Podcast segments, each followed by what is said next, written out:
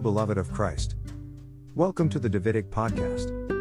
Today's message is authored by David Abankwah and narrated by Cassidy, under the auspices of God's inspiration, is entitled as Poor in Spirit. And the main text is taken from the Gospels according to Matthew, chapter 5, verse number 3, the New King James Version of the Bible. And I quote Blessed are the poor in spirit, for theirs is the kingdom of heaven. Now the exposition. On one faithful day after Jesus Christ preached, taught, and performed many miracles when he went for outreach in Galilee, Decapolis, Jerusalem, Judea, and beyond the Jordan, he finally brought his outreach to a halt. He thought of having a personal meeting with his disciples. This special meeting was held on a mountain, where the disciples knew was their usual meeting place with their head pastor. Every minister of God should not think he is above meetings. There are some people who are noted for missing church meetings, which will bring them eternal life, but for secular meetings, which will bring them money, they are champion attendees. Try hard missing no church meeting. This special meeting was not about the discussion of the increment in the salaries of the pastors. This meeting between Jesus Christ and the disciples was not probably about the ideas on how they could raise funds for the purpose of buying cars, making great investments, or building mansions, other than the building of churches.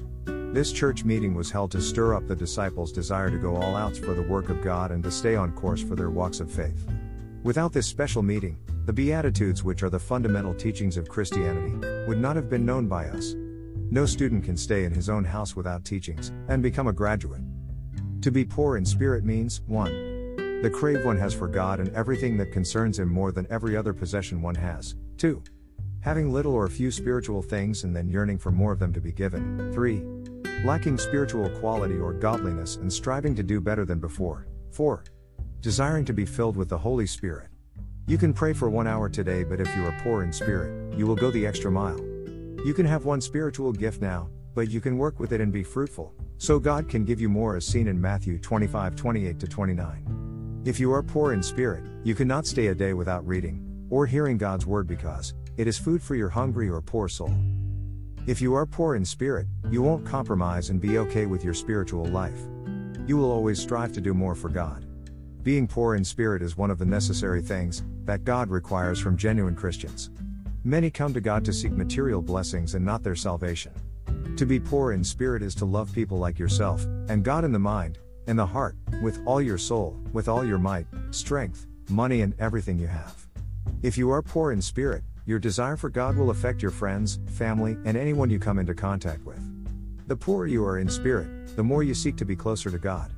When you are poor in spirit, your soul pants for God. Prayer Diary 1. Lift up prayers for the spirit of fellowship to be present at any church meeting. 2. Lift up prayers to have the craving for God and everything that concerns Him. 3. Lift up prayers for the yearning desire for spiritual things more than physical things. 4. Lift up prayers against the spirit of presumptuousness that makes you feel okay with the level of faith you are in the name of Jesus Christ. Quote When you are poor in spirit, you value and spend more time, energy, money, heart, mind, and soul on spiritual things more than the physical. Further scriptural reading on this message Isaiah chapter 66, verse number 2. Soak in, meditate, and share.